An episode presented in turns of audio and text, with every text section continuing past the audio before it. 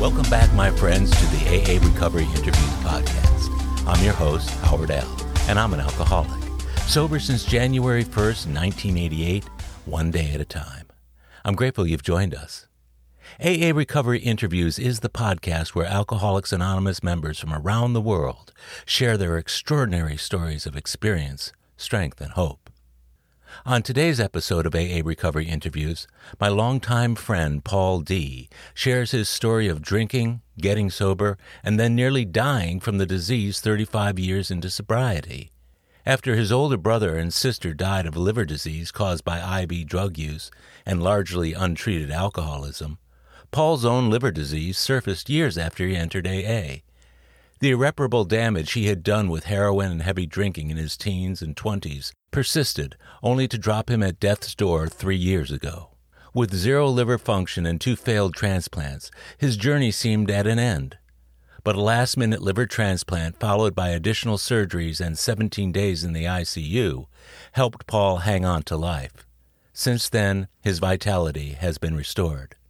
Paul credits his higher power and the prayers and presence of his AA fellowship for his own survival. Today, he is more active than ever in his program. His experience and hard work in sobriety, both before and after his transplant, put his own past into sharp focus. Ardent step work with a no nonsense sponsor helped him understand the dysfunction in his family of origin and his own history of loneliness and isolation. Without shutting the door on the past, Paul gained valuable insights into his own behaviors, both before and after joining AA. He also realized the absolute importance of meetings, service work, and fellowship after enduring a number of glum years during which sparse participation in the program took its toll. As a cautionary tale, Paul's story is one of the best at illustrating the ups and downs of sobriety. That his present day story is one of unquestionable reliance on a higher power in AA is proof positive of the redemptive power available to all who seek solution in the rooms of Alcoholics Anonymous. I'm grateful Paul is alive today to share his experience, strength, and hope with listeners of AA Recovery interviews. So, I invite you to sit back and enjoy the next hour and 10 minutes with my good friend and AA brother, Paul D. My name is Paul, and I'm an alcoholic. Hi, Paul. Thanks so much for being on AA Recovery Interviews, the podcast. And you and I are just coming out of probably one of my favorite meetings in the city of Houston that you've been a regular in for a pretty long time. Mm-hmm. And so when you got called on tonight, I thought, oh, let me let me go like this because I know I'm going to be interviewing Paul after the meeting, and I didn't want anything that you said there to influence what I said here. But then I thought, you've got such a rich and colorful story. There's nothing you could say in three minutes that could possibly illuminate the rest of your story. Mm. And I've heard your story for years, and it's been really amazing. How long have you been sober now? 38 years and a month. Now, let me ask you something. What I noticed tonight, there were guys sitting in the room, one guy with five months, another guy with four months. And I remember when I was sitting in this very room when I had that amount of time. And the old timers, of which you and I would be considered the old timers in the room tonight, whenever they talked, I, I just, there was something about it, I thought, how can anybody get 20 years of sobriety? How can anybody get 10 years of sobriety? It's like I couldn't identify. When you first came into Alcoholics Anonymous, what did you think about a guy who had 38 years? Well, my first meeting, the, um, the most senior person in the room was Mary L., and she had 10 years, and that was mind boggling to me that somebody could actually stay sober. To me, a week would have been a long time It just wasn't in my nature not to drink. I mean, I tried, I'd quit for eight hours. You know, I would never make it a day. I just wouldn't make it a day. When you were drinking, did you ever try to prove the, to yourself that you could stop by stopping for a period of time and then starting up, feeling pretty good or smug or whatever you felt that I'm not an alcoholic. I stop for X number of hours or days or weeks or months. No, for me, I'd stopped drinking certain things. So I went from whiskey to beer. That, that to me was stopping drinking.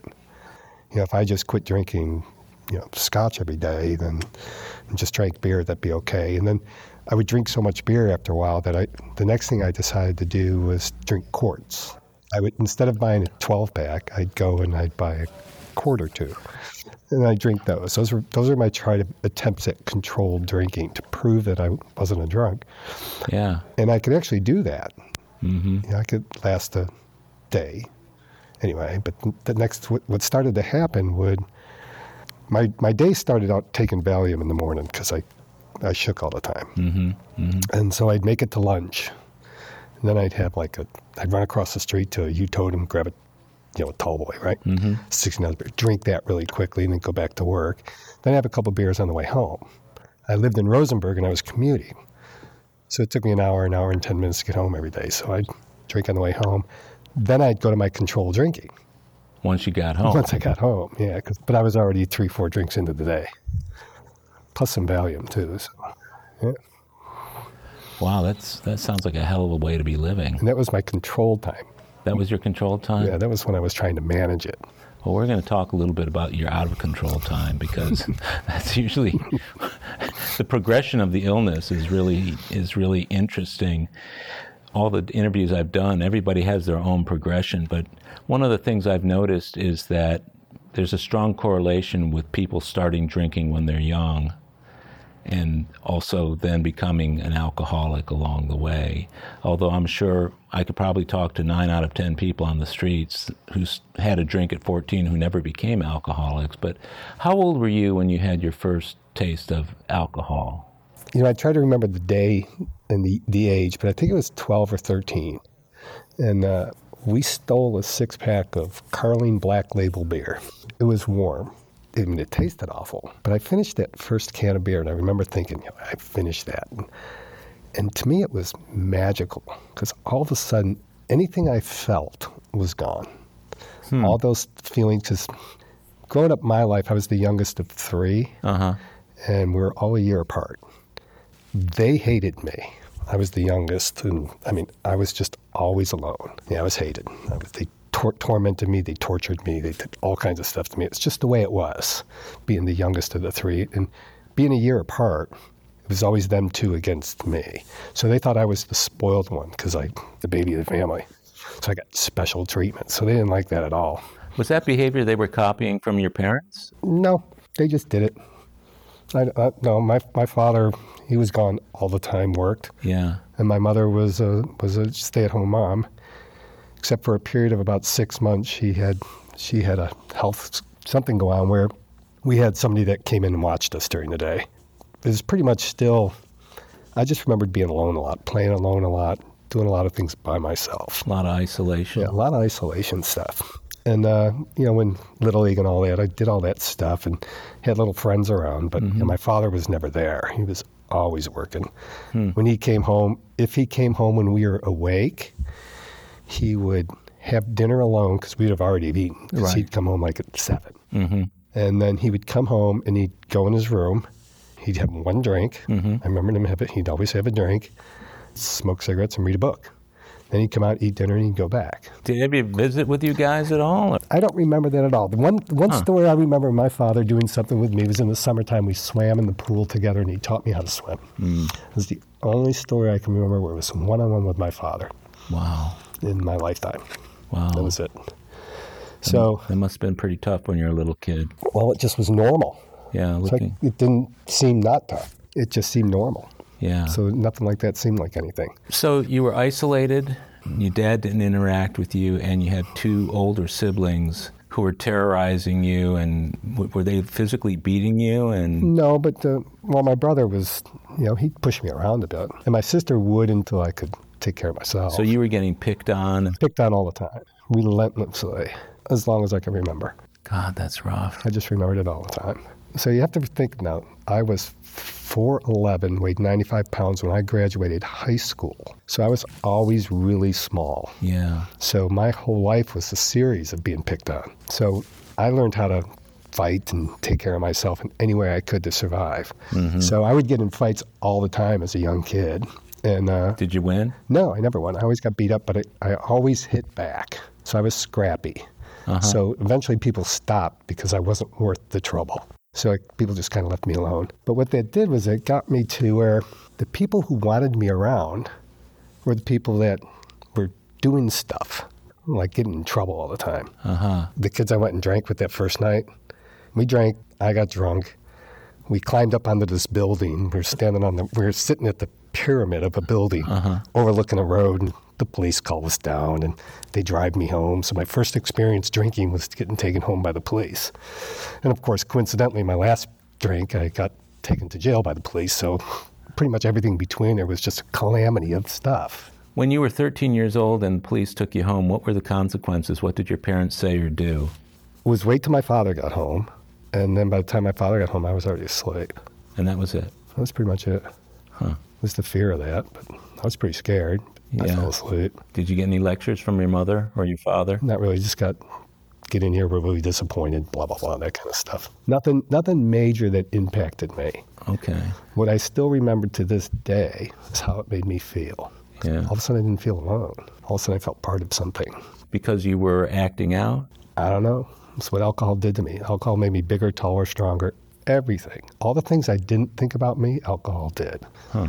Made me good with the girls. It just did everything for me. Yeah. On my own, I didn't have any confidence.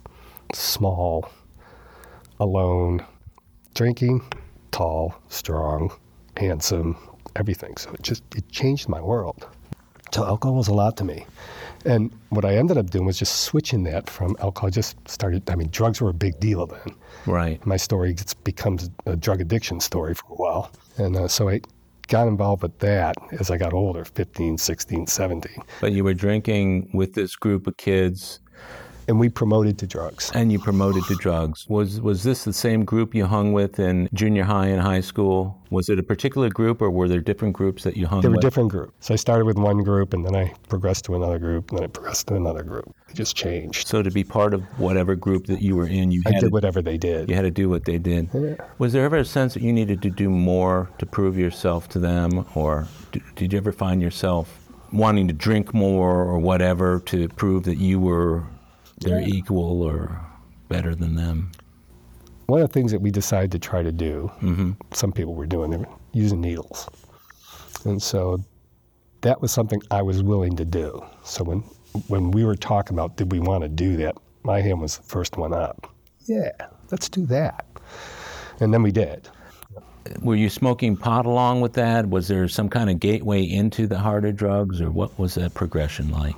Well, we started smoking pot, and you know, I found that I could get the exact same thing I got from alcohol when I was younger with pot. So there was a period of time where most of my, you know, I, I either did drugs or I drank, and you know, and as I got older, I found that what I wanted to do was I wanted to drug more, especially at 17, 16, 17. Yeah. So I did my first drug rehab when I was 17 years old in 1972. Um, I went there because we were sticking needles in our arm, and I mean, they called the high school I went to in the newspaper heroin high. You know, it's that kind of stuff. So we were pretty well known. There were a bunch of white kids Yeah. shooting heroin, which wasn't normal back in 1972. Well, I'm curious, how did things progress to heroin? Became available. Let's try it. Huh. you know, you always wanted to try the next thing. Went from acid, uh, pot, to taking LSD, to, you know, what's the next thing? We tried doing speed, didn't like speed, Yeah. made me too edgy. Then we get things like uh, yellows and reds, things that would, that would, you know, depressants, and I like those better. Huh. So heroin was a common thing, was the next, pretty much the next thing to go The to. next thing to go. Because when you stuck it in your arm and your needle, it was just instant. You didn't have to wait. That was that was the magic to it. How long a period was it between when you first started drinking and when you first started using drugs? Are we talking about a short period of time? Well, I drank 12, 13. I don't think I started smoking pot till I was 14, 15. So maybe a year or two. And so by the time you were doing heroin, you were still a pretty young teenager? 17. 17. Wow. Yeah, because I turned 18 in the rehab and I stopped shooting heroin there. I never shot heroin again. It was a therapeutic community and the goal was to stop you from sticking needles in your arm. So you lived with ex, with other needle shooters Yeah. and it was run by people that were all in recovery. So anyway, I did that for a while. Was it 12 step oriented? No, as a matter of fact, I earned a drinking privilege. Really? Yeah, when we left from the from the main house Yeah. to the second day house where you can get a job, Yeah. you know, they took you out drinking. Oh. So that was legal. So it was all about the heroin addiction. Nothing acknowledging uh, alcohol and the addiction of alcohol. Nothing about that. What's nothing in- about steps, nothing about recovery, nothing about God, nothing about any of that. That was really, it was a, a TC. They just, you know, break that habit. Stop sticking needles in your arm. One of the people I interviewed, Jerry R., who I know you know, uh, he also was a big heroin user, and in his story, he was he shot heroin for many many years, and then went over to methadone. Did you have any transitional drugs? No. I just stopped. Huh. Then I just went to drinking full time. Drinking became legal, so that's all I did.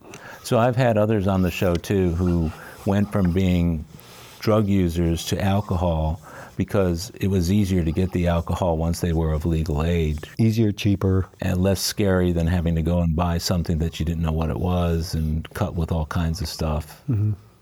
Yeah, I mean, I had some instances. I had I overdosed twice. Um, I did some bad drugs that gave me a big uh, callus on my arm that they had to go surgically remove. And, You know that kind of stuff. So it was, it was just ugly stuff. So stopping that wasn't that hard. It was just all. And you know, I never hung out with those drug shooters again. It was interesting how that happened. Just, just we just split apart. I went in that program, never hung out again. So my whole community changed. So from the time you very first started shooting heroin until the day you stopped doing it as a result of going through that program, how long a period of time is that? Year and a half. year and a half. Long time when you're 16, 17. Yeah. So you were an IV drug user for 16, yeah, two, probably two years. was Hep C affecting people at that time? That's where I got it from. So you got Hep C. 1972. It was my first diagnosis. They didn't call it that then, they just called it hepatitis. And they gave you an injection of a drug called gamma globulin. That was it. They gave you that. And then you never saw the doctor again. But it was viral, so it stayed there forever. That's what destroyed my liver. Yeah, we're going to talk about that too. That's one of those six success stories about sobriety, and yours is particularly poignant. Um, so you went through this drug program to stop using needles that did not discourage you from moving over to drinking alcohol, wasn't oriented with the 12 steps. What's the picture look like after that? You've stopped heroin, you're starting upping your alcohol. I went to college. Uh-huh. I spent five years in school, Uh-huh. worked full time, went to school full time, and I was a weekend warrior. Thursday nights, Friday nights, Saturday nights, back to school. So did you live on campus or did you commute? No, I commuted because I worked. I worked full time. I, I didn't have any. There was no money in my family to send us to school, so I got financial aid. I mean, I moved out of home. I moved out of my home when I was 17 Uh-huh. because I went into the program and I never moved back home. I got an apartment after that. You were in that program itself for About 10 months between both programs before I finally said I just had enough. what was going on in your home while all this was going on with you? All three of us were sticking needles in our arms. Our house was a nightmare. So my brother got sober. My, my brother got in that program too. My sister, uh, she got arrested and she went to a prison in Saranac, New York. And she went to that women's prison up there. She was there for about 18 months. Uh-huh. My brother, he got arrested for having a whole bunch of weed in his car or something. Uh-huh. Our family was a mess. All three of us were sticking needles in our arms. It was just ugly. My parents were crazy and they, you know, they didn't know what to do. So we ended up in this drug program as a result of all that. My brother was there and then I was there. He got there first and I got there second. My brother ended up, he, you know, he ended up going to college and he went to a private university and got his degree and moved to Texas. You know, I went there and I went to school and, you know, I was a piano major in college. I think I told you that. But anyway, it didn't really dissuade me from drinking. You know, I just, drinking seemed to be a thing to do. We got married young. Mm-hmm. How did you meet your wife? Interesting. One of the things in the program that I started doing was uh, we did what we'd call peer counseling workshops, where I would go to schools and I would speak to juniors and seniors and sophomores and freshmen about the evils of using drugs. This is while you're still in that program in for program. 10 months. You're Yeah. doing this within that period of Yep. time. Yeah, so I'm going. I'm I'm like a, a celebrity. You know, it's kind of interesting. great. It was a bit of a celebrity. You know, telling my story. And, you know, talking about overdosing, what that's like in the hospitals, all that kind of stuff. So, getting the disease and having surgery, all the ugly stuff about sticking needles in your arm, where you go buy it from, and the parts of town, and getting robbed, and all that type of stuff. That's an exciting story to a bunch of kids in an assembly, isn't it? So anyway, I met my wife through one of these groups. She just attended, and uh, we started dating. Anyway, we got married because I was living in an apartment, so she just moved in with me. And Italian families, Catholic Italian families, did not like that. So we got married in 1974, and we should have been. I mean, we should have never got married. It was marriage out of convenience. Mm-hmm. They just wanted us to. So school full time, work full time, no time for each other. That didn't last at all. Within a year, we were both dating other people. How about the drinking in the in the marriage? Uh, for me, it was. Uh, like I said, it was a weekend warrior more, more than anything. Uh-huh. So like a binge drinker, yeah, or yeah, because I mean, I, I, I, was actually going to school and doing well. You know, I graduated summa cum laude and all that kind of stuff. So I mean, I actually did well in school, and I worked full time. But it took me five years to get through school. So you were one of those functional drinkers. But it was after my first wife and I separated is when it all went bad. Because then I, there was nothing to rein me in. Hmm. I got fired. I decided to move to Texas my brother was down here and he was working at Maxwell House. He said, "I'll oh, come down here." I took another hostage, brought her to Houston. It was my wife number two. How'd you meet her? Um, I was in school. We were living in an apartment with two other guys, uh-huh. and um, I met her through a friend of mine. Huh.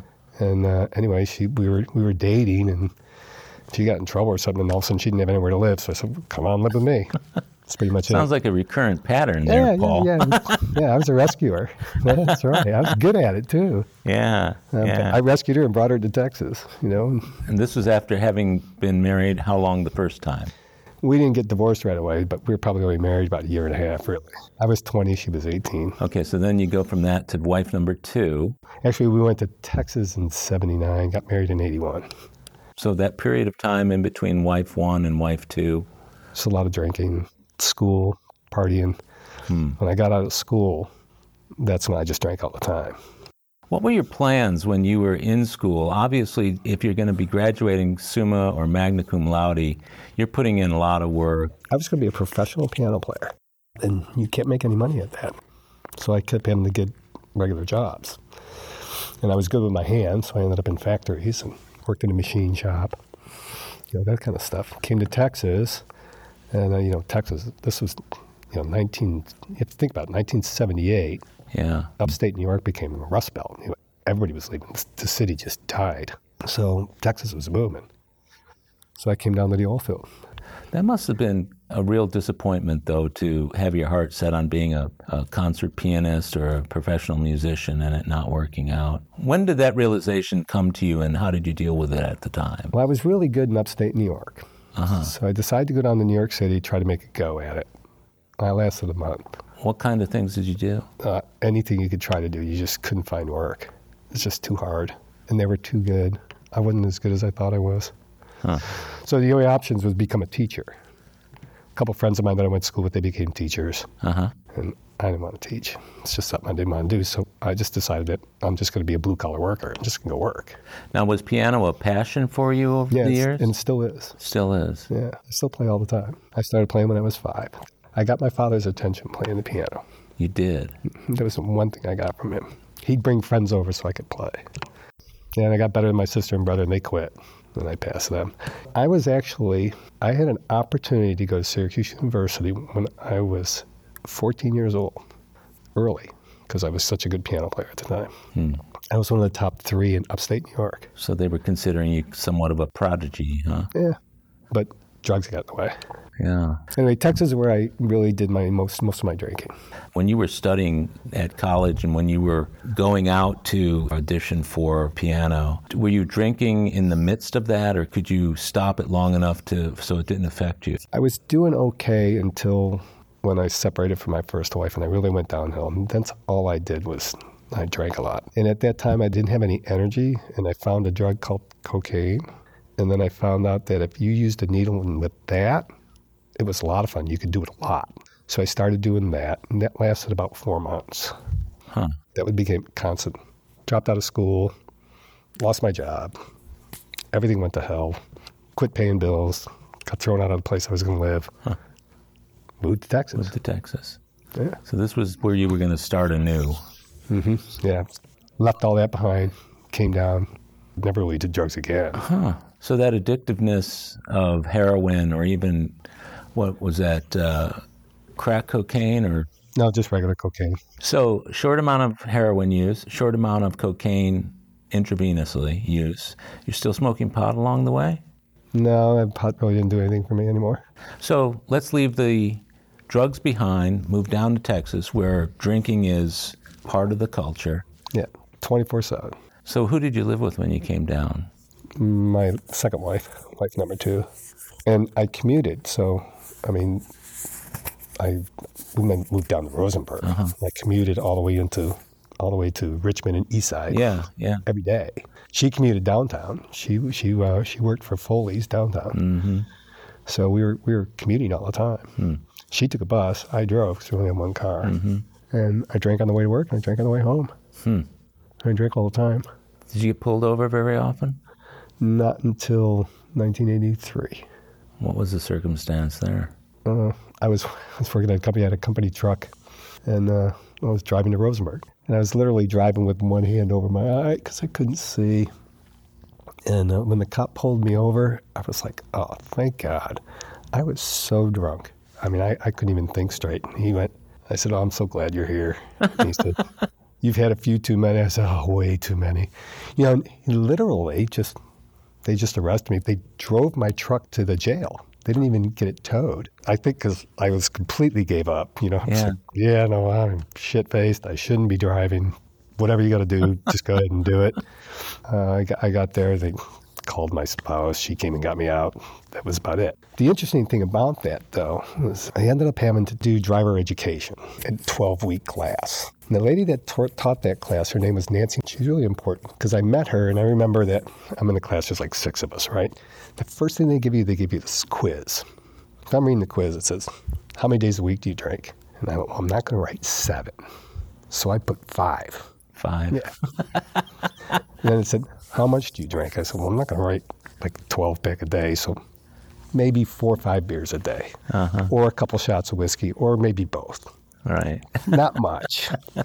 and, you know, and I, I, I do this thing, and she looks at my test. She sits down. She goes, I think you might have a drinking problem. I went, No, I don't have a drinking problem. so I went through the class, but I remember that. I remember thinking that I was giving them answers that would make them think that I wasn't bad. You know, because I drank a lot more than that, and I drank every day. So what happened was, was that was in 1983, almost a year to the day. I got my second DWI. This time I was still on probation for the first one. My wife leaves me in jail overnight. At least she doesn't come and get me. I just got fired from my last job for being drunk on the job. So when I got a new job that was even better than the last job. So to me, it didn't matter. You know? I mean, I got a promotion out of the deal. And uh, I remember I got arrested and I went home and I called my attorney and he said, You need to sleep with your clothes on because when they, they're going to come probably about two o'clock in the morning and they're going to arrest you for, for violating probation. They're going to take you with whatever you go to the door in. She goes, So be dressed. so I'm sleeping in my clothes, right? I'm thinking about that. But the other thing, uh, you know, I didn't know what to do. My wife's pissed. I mean, like my third day on my new job, I'm already missing because I got arrested. What did the lawyer? Did he? Was he of any use to you at that point? No, he, he kept me out of jail, which turned out to be okay. Yeah. But um, 1982, this is in 84, Mm-hmm. my sister was living in Houston, and I took her to, she was, to me, she was a classic alcoholic drinker. She was drinking vodka and orange juice, you know, and vodka and anything, lots of it. I took her to the Houston Western Club. We lived over in that part of town. And we went to that meeting, and I sat in the back of the room. You know, and all the guys, they come on, they want to know who I am, right? I said, oh, I just took her to that meeting. She goes, well, do you think you have a problem with alcohol? No, not, not me. So anyway, I, I sat through that meeting, and uh, that was my introduction to AA. I never really thought about it again until I was in jail. And I thought about, well, I'm going to have to do something. So when I got out of jail, the first person I went to see was I went to the Council on Alcoholism where Nancy worked. Right. And I walked in the room, I knocked on the door, and I sat down. She goes, Oh, hi, Paul. How are you doing? I said, Well, you know, I'm not doing that well. And uh, she goes, Well, what can I do for you? I said, Well, I got arrested yesterday again. And she was looking at something. She put her book down. She put a hit pen in her hand. She put her pen down. Mm-hmm. And she looked at me and she goes, Well, Paul, I can't help you.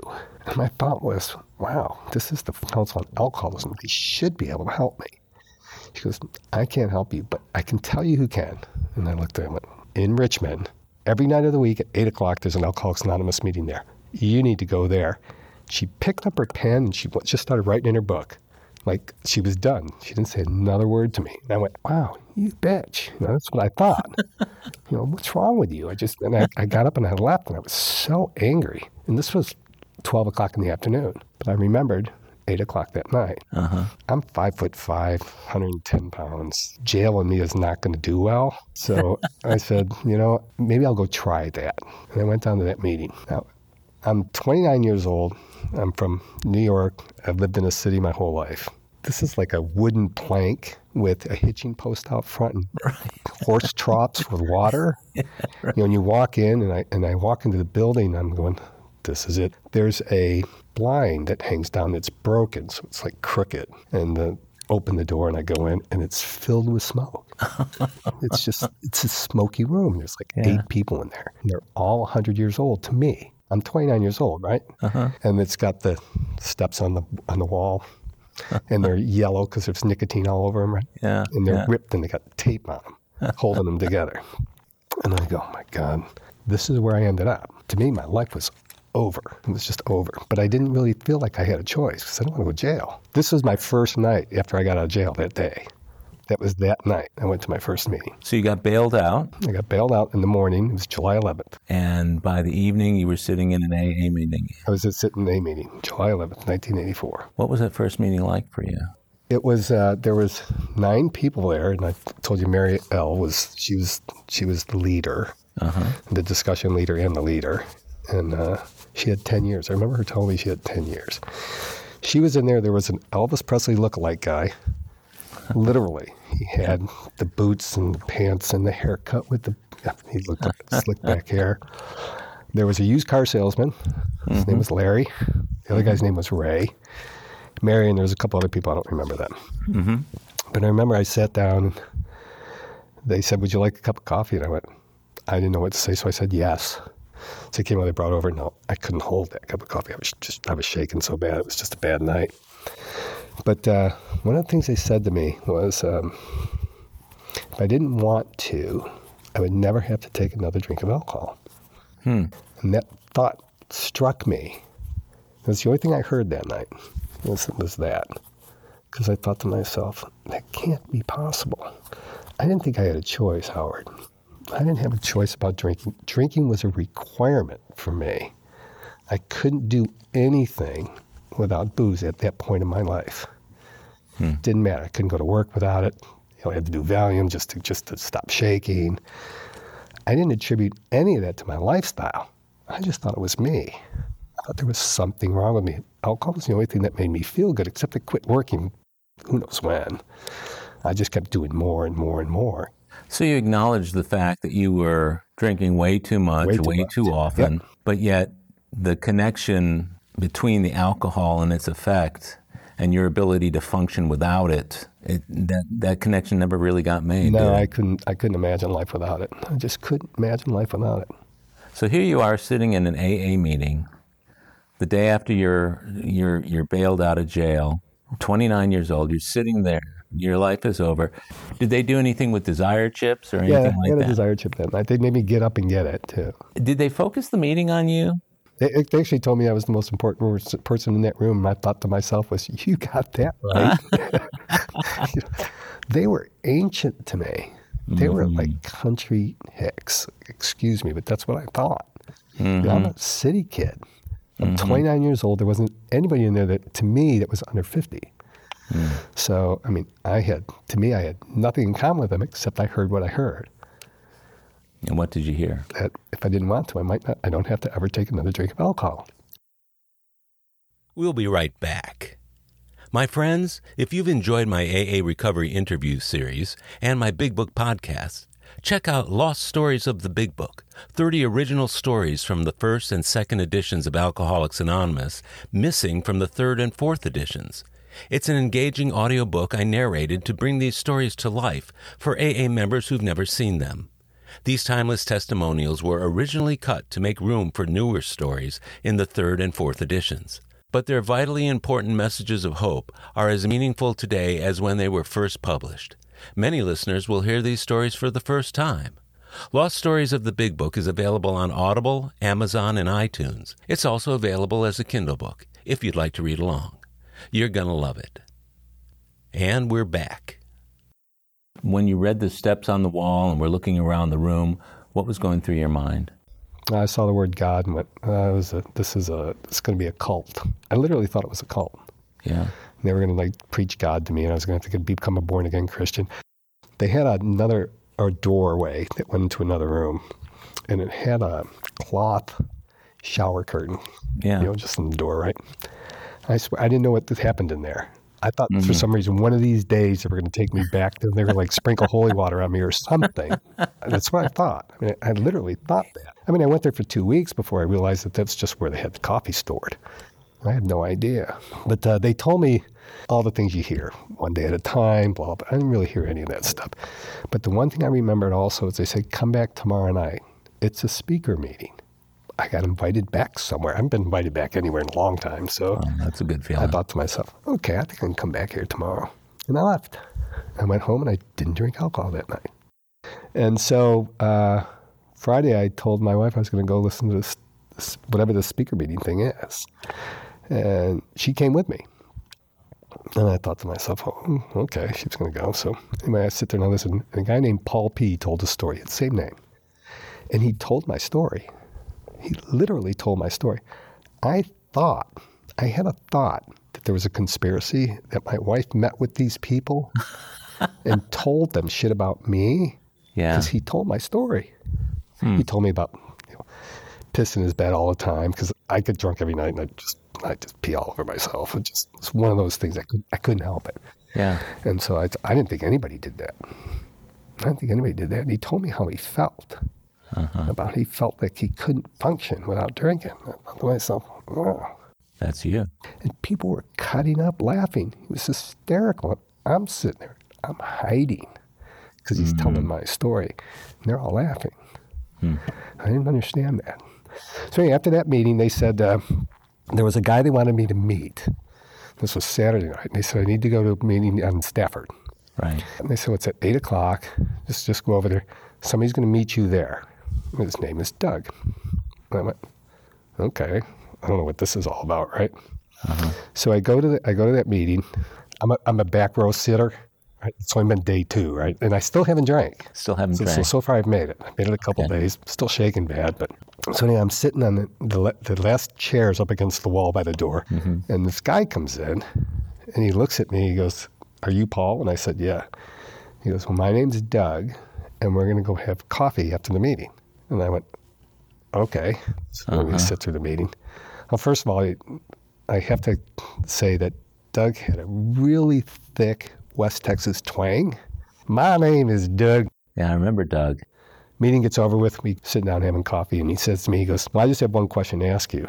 And I went, Okay. And he goes, Are you willing to go to any length to stay sober? And I said, I don't know. I have no idea what that question even means. I, I, I don't know how to answer that. And he got up and he said, Well, don't waste my fucking time. And he turned around and he walked away. And I sat there and I went, Wait. And he stopped. He turned around. And I said, Okay. I tell you, sitting here right now, I don't know why I said that. I don't know why I called him back. No idea why. And he came back and he sat down. And he went, okay. And that was it. Tomorrow you're going to pick me up at this time. Here's my address. Sounds like he saw right through you and you knew it. I don't know. I just know that something happened. That looking back on that, that was a spiritual thing. Yeah, like a God moment. It's completely outside of me. Wow. So I mean, that was it, and that started a relationship that um, I mean, I hated him. I hated him. He he. Uh, And he became your sponsor at that point? yes. Yeah, I didn't even know what that was yet. Right. He said, "I am going to be your sponsor." Went, okay. So that's how it started. He uh, just just sitting there, and he said, "The first thing you're going to do when you get home tonight, I want you to get on your knees, put your shoes under the bed, and while you're down there, thank God for staying sober today." I said, "I don't want anything to do with the guy." He said, "I don't care. I just want you to say that."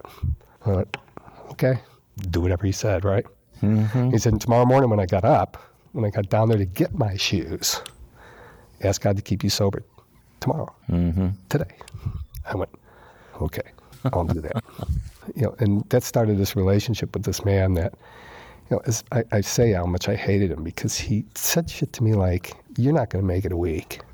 He literally told me, "You're not going to make it a week." There was one time he said, we were talking, and I was complaining about something. He said, "Look, Paul, why don't you just go drink and get it over with?"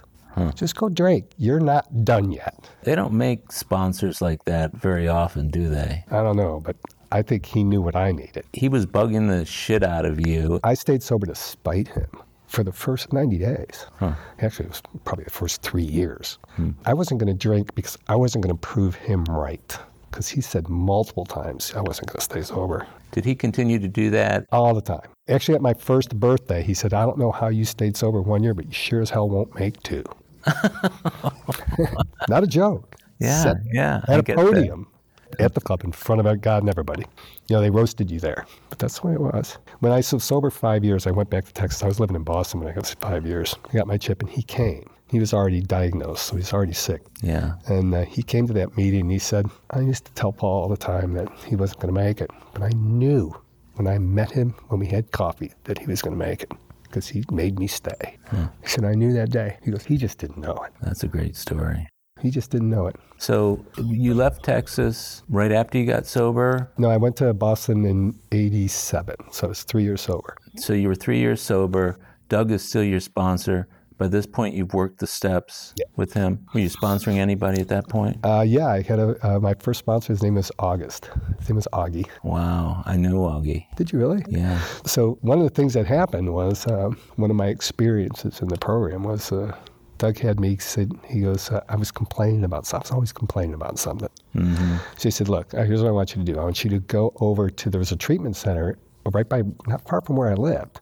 It was where young people went. Mm-hmm. Goes, you're going to go over there and you're going to call this person. He gave me the phone number. So he gives me the number. He says, call and speak to Melanie, whatever her name was. Right. Tell her that you're my sponsee and that you've got X amount of time of sobriety, whatever it was. I think it was four months, five months, six months. Right. And I was willing to lead a meeting over at the treatment center. So anyway, she arranged it. So anyway, I go over there and you know, and I'm thinking, oh, these young minds, right? 16, 15, 16, 17 year olds, you know, and I'm pontificating up there about how sober I am and how great it is, blah, blah, blah, blah, blah.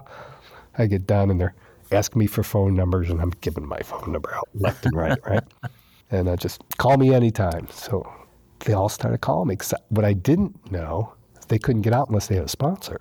Oh, They're calling me at 10, 11, 12, 1, 2. You know, they call me all the time. And one of them kept calling me. His name was August. And I ended up being his sponsor. And uh, we went through the steps together, just the way Doug was taking me through the steps. Same thing. he passed away. What? How long has it 2001. been? 2001. God, seems like just yesterday. He was a good man too. I liked him a lot. When I first got sober, I was sober about a year and a half. And he moved back to Louisiana for a little while before he came back. Right. And while he was gone is when I did, I don't know, it was probably in the first six months, but I ended up doing my four step with somebody else uh, because he wasn't there. I Now, see. I, did it, and we were still talking, but I had to do it with somebody, so I did it with this guy named Larry, Larry E. And uh, so I told my story to Larry. I didn't follow directions very well. Mm-hmm. So, I mean, I just wrote this dissertation. And I just wrote this book about all my shit and all my stuff. And I got all done, and he said, okay, great. Now we kind a trash can cover. We burnt Yeah. it, you know, threw it away and all that stuff. Mm-hmm. Go home and think about it, right? Blah, blah, blah. I go home and I do all that. The next thing I do is I read, it says, you know, you got to go back to your inventory, right? It's burnt. it's burnt. It's gone. so I know they tricked me because I didn't do it right the first time. So anyway, I started to do it, had to do it the second time and did it right and wrote my columns and wrote all my stuff. And And this is happening within the first year. this is all in the first, yeah, first six months, At three years, you move up to Boston. How long were you in Boston? three years. Did Doug have you get a new sponsor at that point, or were you doing everything long distance? Well, Doug started getting ill. He ended up going to Kentucky at the time. We really weren't talking that much anymore.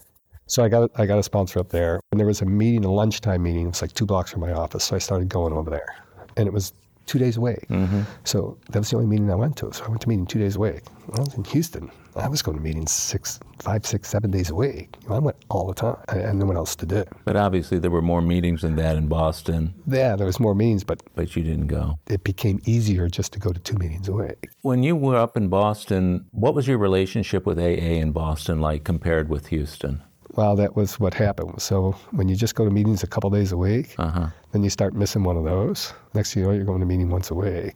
And you're not getting to know anybody. Uh huh. So I wasn't accountable anymore to anybody. And the meetings there were different. So they were they were an hour and 15 minutes. The speaker spoke for half an hour, and then you had a 45 minute conversation. So every meeting was the same. And the meeting I found in the town that I lived in was in a room. There were 400 people there. It was like an auditorium, Mm-hmm. and it was it was it was actually a basketball room that had chairs, and they spoke at a microphone. The meeting in Malden that I would go to was this big, huge meeting. That's where I met the guy that supposedly sponsored me, but I only talked to him like five times in two years. That was it, huh? Yeah, I just I wasn't doing a lot of AA there. So, is it safe to say your program really took a hit during that three years? Yes, it took a hit for another three years after I got back too, Why? because I moved a lot and I didn't find a home group, and it took me a while. Then my brother got sick and my brother died, and then my program turned around. When did your brother die? 1997, 1997. What were the circumstances? he died of uh, alcoholism. He died of liver failure. Man, it came on. No one knew it was going to happen. All of a sudden, he went to the hospital. I got a call. His brother's in intensive care. Was he an IV drug user as well? all of us were, but we all had we all got hepatitis together. All three of us. We all got the same brand of it too. But see, I got sober in '84. They didn't. Now he ended up getting sober for about five years, Mm-hmm. and uh, that was in uh, I think it was '89 through '94. I think it was about five years. My sister was sober at the time. I was sober at the time. My brother was sober at the time. Our family was great.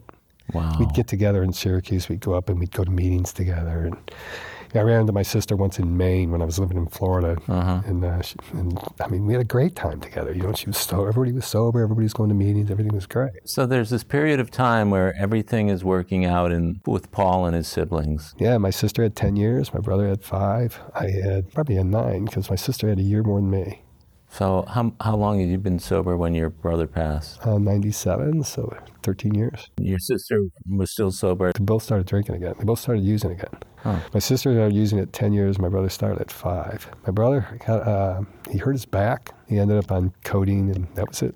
Never got sober again. Huh. He was an executive at Kraft in Chicago. He had a Mhm. wife, lived in a million dollar house. Back in, in the early 90s. He was hitting it big. Two kids, you know, trophy wife, everything was great. So his drug addiction reignited. Reignited, and it was it. He was divorced. He was lost his job. He was living in mm. his car. It Took a year. It was bad.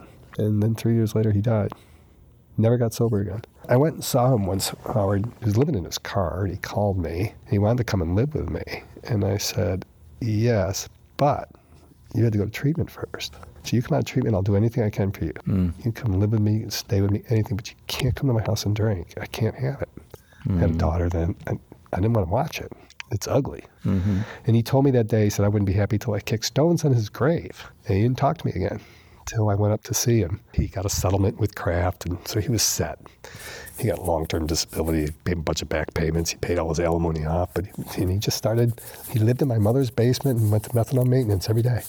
That was what he did. That was his life. While his liver was deteriorating. Failing, yeah just it stopped working. And he went to the emergency room and he died 11 days later. So in 1997, were they doing very many liver transplants? Yeah, he just was too sick. Yeah, we were waited. We were there. We were, I was up there for 10 days with him. He never get, never woke up. Never saw me. Mm. But my mother and I were there. My sister came and his wife came, and he was really sick. Sounds like a really sad day in your family. He was um, 5'9", pounds. Mm. When I saw him, he was 5'9", weighed 240 was just huge. It was all because he all fluid. Yeah, his body couldn't process. Couldn't process anything. They, he was in intensive care. He crashed twice while we were there. They saved him. They kept trying to get him. Finally, the doctor came in and said, "He's not healthy. He'll never survive. And we can't. We can't give a liver to somebody this sick." So this was you and your sister that were with him. Me and my mother.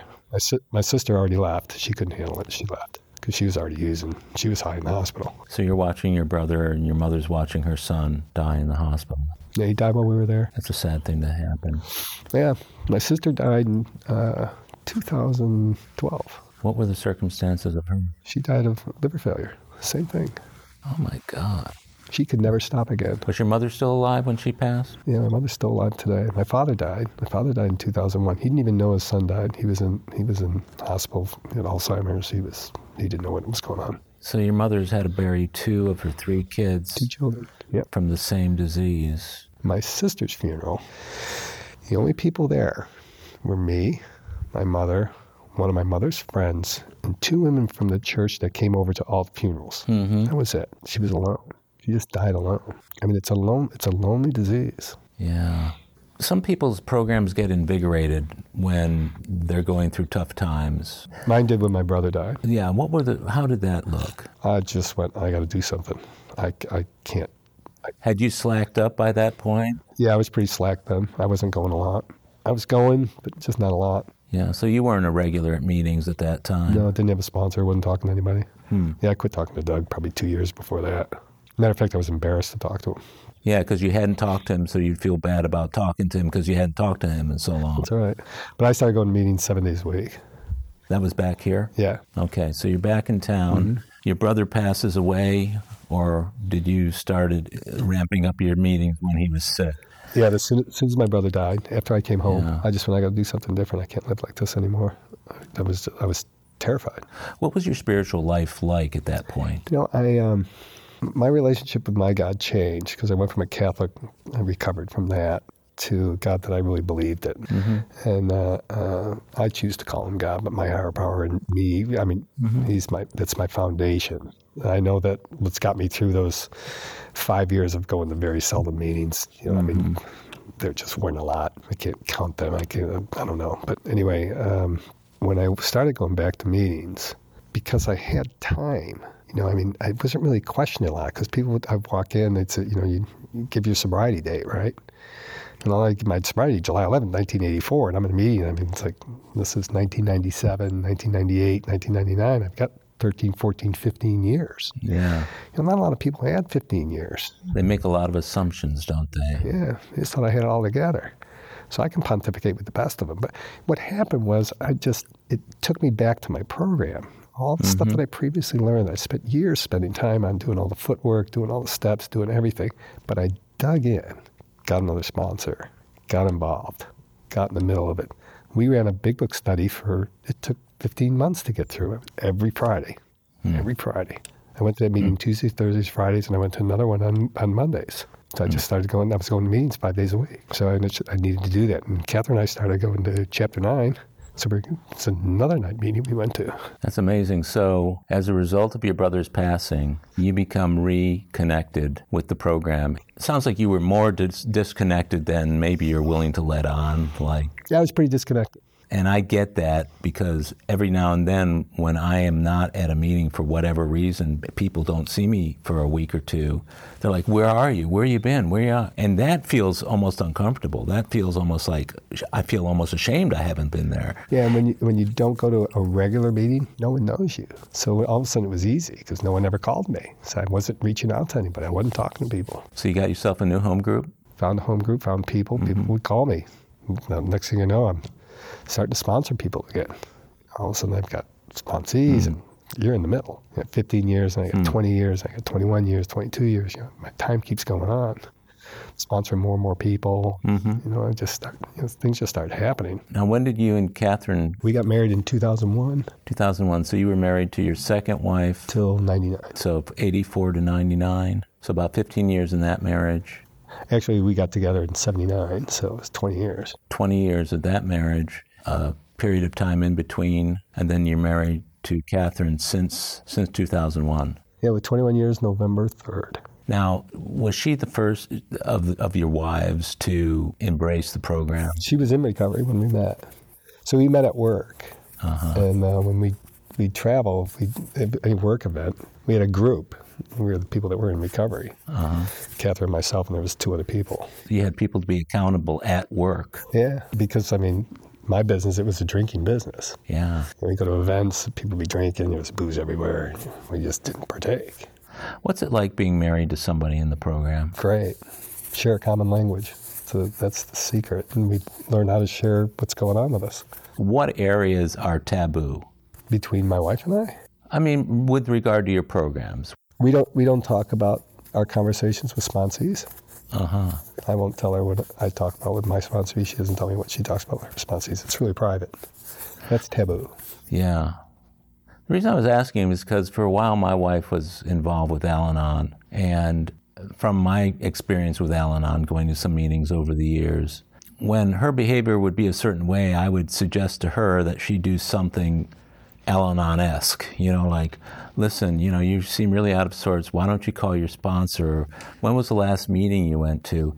I'm not indicting, you know, her behavior, but she took it personally that I would even say that almost as like I've got the certain key to your life. Yeah, I would never say that to my wife. Never. So you've never said to her, "Why don't you go to a meeting?" No, her program's up to her. That's what I was going for when I said taboo. That's probably not taboo, but the whole idea of don't try and run somebody else's program. Yeah, it's not my business. Her program's her business. Yeah. She's been sober 28 years now. When we met, well, we met at work 96. I was only sober 12 years. But when we got married in 2001, I was sober 17 years and she was sober seven. So you guys are living this sober life together since 2001. Yeah. And you said you had a, a, a daughter. Mm-hmm. Did you guys have any more children? No. I've started seeing you at this meeting that we were at this evening a number of years ago. And I'm trying to think how many it, was. It's probably been eight or 10. Eight or 10 years. Yeah. I've been coming here a while now. I've, I've just adopted this as my meeting. This is my go to meeting. And I'm glad you're here. You've really added a lot to this meeting. Yeah, I, was, I love it. I was looking around the room tonight, and between you and me and Jack, of all the men in the room, we had the most sobriety. Mm-hmm. And I've only got I've got less than 30. I'm going on 35, but you're at 38. Jack's way up 50, at 51, yeah, 51, 52. But um, so, what's life been like with for you over the years since you recommitted to the program? You mentioned sponsees, you mentioned working the working the steps. What have been some of the highlights during that time? One of the things that's happened, you know, of course, you know about my health. Yeah. So my health has changed my life in, in more ways than just physically being healthy again. How so? Well, I didn't know I was going to survive, mm. and I was really sick. I really didn't realize how sick I was till I was really sick. And this was liver? Yeah, my liver was failing. And, you know, my experience with liver failure was I watched brother and sister both die of it. So, I mean, I was close to my hepatologist. I mean, I started seeing my hepatologist when my brother died. And we started treating my hepatitis C back in 1997. You know, and I didn't get transplanted until, you know, 2020. Did you go through that therapy that? Yeah, multiple times. Interferon. Interferon. And then the one that's supposed to cure it? I finally got that in 2014. Was it too late by then yeah. to do any good? Well, it stopped. I don't have the disease anymore, but my liver wouldn't heal. It was it was it was always a when. It was never an if. Mm. So what we did was we prolonged it as long as we could. That was the goal. The goal was always to prolong it. Why get why go through it until you actually have to? Yeah. So every time I did a therapy, it would extend my liver life. So we thought of it that way. It was always waiting to get a cure. And then we finally got a cure. And we were hopeful that maybe my liver would turn around, but it never did. It never did. And it just got progressively worse. So what year was that cure? I think I got I think I got cured in 2014. Might have been 2015, one of those two years. So seven or eight years ago, you you got the cure, but I remember you were you were getting sicker and sicker. Sicker and sicker. I remember you were on the list for the transplant? I got on the list in April 2020. So we were already shut down. You know, COVID was going on. Yeah. When I got on the list, they had to do a procedure called a uh, TIPS procedure, which mm-hmm. is a, it's literally a liver bypass. They stick a tube between it because my liver wasn't functioning anymore. Couldn't filter anything. So you had to medicate to clean your blood. Mm-hmm. And I got encephalopathy a couple times as mm. a result of that. I ended up back in the hospital because I didn't know my name. Mm. Because my blood was poison. And, and this is during the COVID. This is all during COVID. Oh, the good thing about that was I was I was hidden. I didn't have to go to work. You know, I was working from home. I could hide. I was able to not lose my job because of my health, or go on some kind of disability because of my health.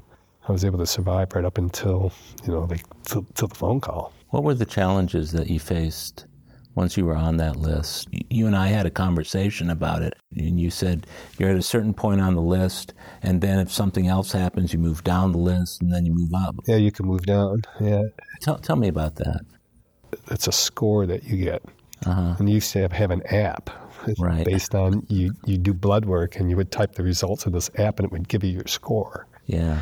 And you had to be within a certain range for that score to for you to be even on the list. If it dropped below, and I remember that uh, you know there's a lot of things that can affect the health of your liver. Diet's one of them. Mm-hmm. So, but when you're when you're that sick, you do everything you can to eat the best you can. So I was doing liver cleanses and you know just just trying to do everything I can to eat well and because you wanted to be healthy and when you got the call anyway. What was happening was my score started dropping. so I was like, well, wait a minute. You know, I'm going to go farther down on the list. Yeah. But uh, because I'm B negative blood, there's not a lot of B negatives. So there's not a lot of, you know, the, the O is O is the one. Everybody's O. B negative is like 13%. It's really small. So I can only get transplanted by B negative by, by a B negative organ. There's no such thing as universal donor when it comes to organs. You have to have the same blood type as the donor. Yes, it can't even be a universal donor type. It has to be B to B. So when a B would come up, you know, there's only in Texas at Methodist, there was, you know, in this region, there was just wasn't a lot of bees. So I got, you know, I got called. My third one was the one I got. So I got called twice before. They just didn't work out. Wow. I remember when we talked right before you got, I think, that third call, you said something about your liver function being down to 20% or I was even less than that. Well, by then I had the TIPS procedure. It wasn't functioning at all. It was gone. And you were coming to the meeting, I believe. I think I saw you at the Online. meeting. Online. Yeah, That's where I yeah. that's where I saw you. Yeah, I'm on. You were online. Yeah, I come to the meeting every Sunday. Even it was online. Every, all the meetings were online, right? In 2020. So you get the call in 2020, come and get your new liver. Yeah, they call me up. They say, "How fast can I get there?" They called me at 1.30 and I was in surgery at four. And they wouldn't let Catherine in. Barely had a chance to say goodbye. Didn't know if I was going to wake up. So when you wake up, you just, all of a sudden everything's different. Everything's different. My view, everything was different. Everything I thought was different. Hmm. You know, just that I was here. You know, and I was, uh, I had about five bad days. hmm First five days were all touch and go. My platelet count dropped to two. You know, it was really dangerous times. Yeah, the body's was- trying to reject it, isn't it? No, it's just a your platelets are made from liver, spleen, and bone marrow. Okay. Uh huh. And when you get a brand new liver, they, it's not producing much yet. And because I was pretty sick, I just my platelets just dropped. So I was below six for three days, and I got multiple blood transfusions. I got multiple platelet transfusions because you couldn't let it get too low because you'd have a brain bleed and you'd just die. Now I didn't know it was that bad till after I was back in the, the 20s. you know, I mean, they didn't tell me how serious it was. I guess good thing. Yeah, my when my uh, when my surgeon came to see me the day before I left, we sat and we had a long talk, and he told me about all that. He said, "Didn't I wonder why they were coming in every twice, three times a day?" No, I, I'm in ICU. It just all seemed normal to me. He goes, "No, no, no. We were watching you care. We didn't know. You, we gave you multiple medicines. They were all test medicines to see if it was going to work. We needed to stimulate your platelet growth because we thought we were going to lose you." So I mean, and you don't know that because you're—I mean, Yeah. you're alive, but you can't do anything. You got tubes all over you. You're in intensive care. You're kind of a mess. Yeah. And what are they going to tell you? What are they going to tell you? Yeah, you know, you might die tonight. You know, but you're in ICU. You got doctors around you all the time. You got a full time nurse. They're checking on you all the time. And they're in my room every hour. So five days you was touch and go. Touch and go, and then it turned around. Yeah. And how long were you in the hospital before you were able to get out? Uh, I was in there 17 days. And they had to go back into surgery once. So I got surgery on Sunday. They had to go back in on Wednesday. So they opened me all back up again because I was bleeding. And they took care of it. That's the last time you've been open. Yep. Well, they did this. I did the hernia, the other day. Same place, exact same stage, same scar, same location. They need to install a zipper or something there, don't they? That's what I told them. It's all good and healed now. So, what's fortuitous about all that is that right after that happened, you were right on Zoom. I mean, you were you were there at meetings on Zoom. I saw you. In the hospital, had something to do. It was great. What I, what I didn't know was true, and even for a lot of years in recovery, what I didn't know was the strength of the fellowship of the program. Did not understand it. I didn't realize that people would actually be there for you. Yeah. Never felt like anyone was ever there for me in my whole life. I mean, Yeah. about my brothers and sisters, and Yeah. there, no one was there for me. Father was not around. hmm I moved when I was young. I was in Texas by myself. You know, I mean, hmm I've been alone my whole life.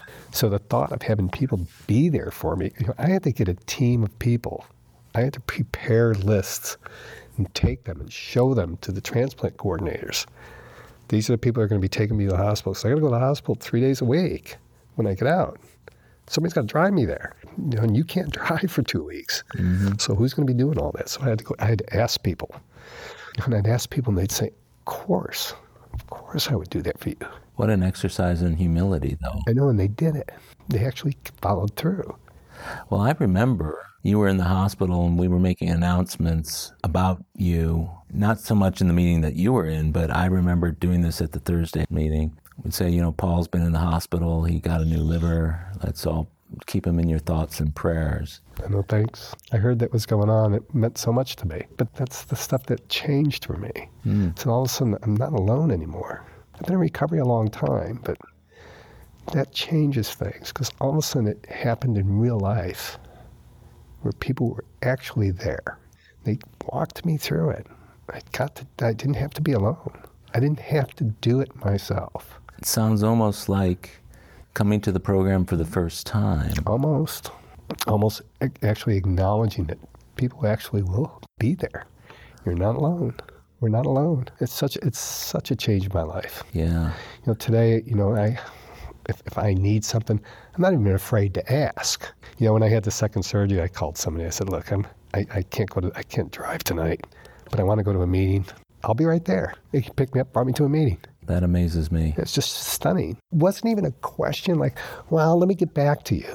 It was, of course, Yeah. of course. Even if they weren't going to go to that meeting that night, they knew I needed to go. They came and got me, drove me. Yeah, I always say it's what we do. That's what we do. You know, that's what AAs do. We help each other. We we take care of each other. We pray for each other. I got calls and texts and from hundreds of people while I was in the hospital. Hundreds of people. It was, it was stunning to me. I didn't even know how to respond to people. One of the things I, I always wondered about and worried about was would AA be there for me when I really, really needed it? And I've had the occasion, thank God, not too many times in my sobriety, that it was proven to me. And it got proved multiple times that AA would be there. So now I can feel confident, kind of the same kind of confidence you're, you're suggesting here. He's going to be there. That's got to be a great feeling. I wanted to ask you, you you've spoken to how this has changed your life. A man who had been engaged early and then had a hiatus of time when he wasn't having the tragic loss of your brother, which reinvigorated your program. And then, quite literally, your life was saved by getting a liver, a new liver, with the willingness to do what was necessary to get it. And here's this incredible awareness now of people. How do you see your higher power working in all that? Yeah, jeez. You know, today I know um, there's challenges in recovery from day one. You know, I mean, we life is life, and uh, you know, I came to believe that there was a power greater than me, and that He could help me. I, and I came to believe that. I didn't believe it right away, and I made a decision to turn my will and my life over to the care of God, as I understood Him. I did those things, and I've had a spiritual awakening as a result of the steps. And I carry this message, practice these principles, and carry this message in everything I do.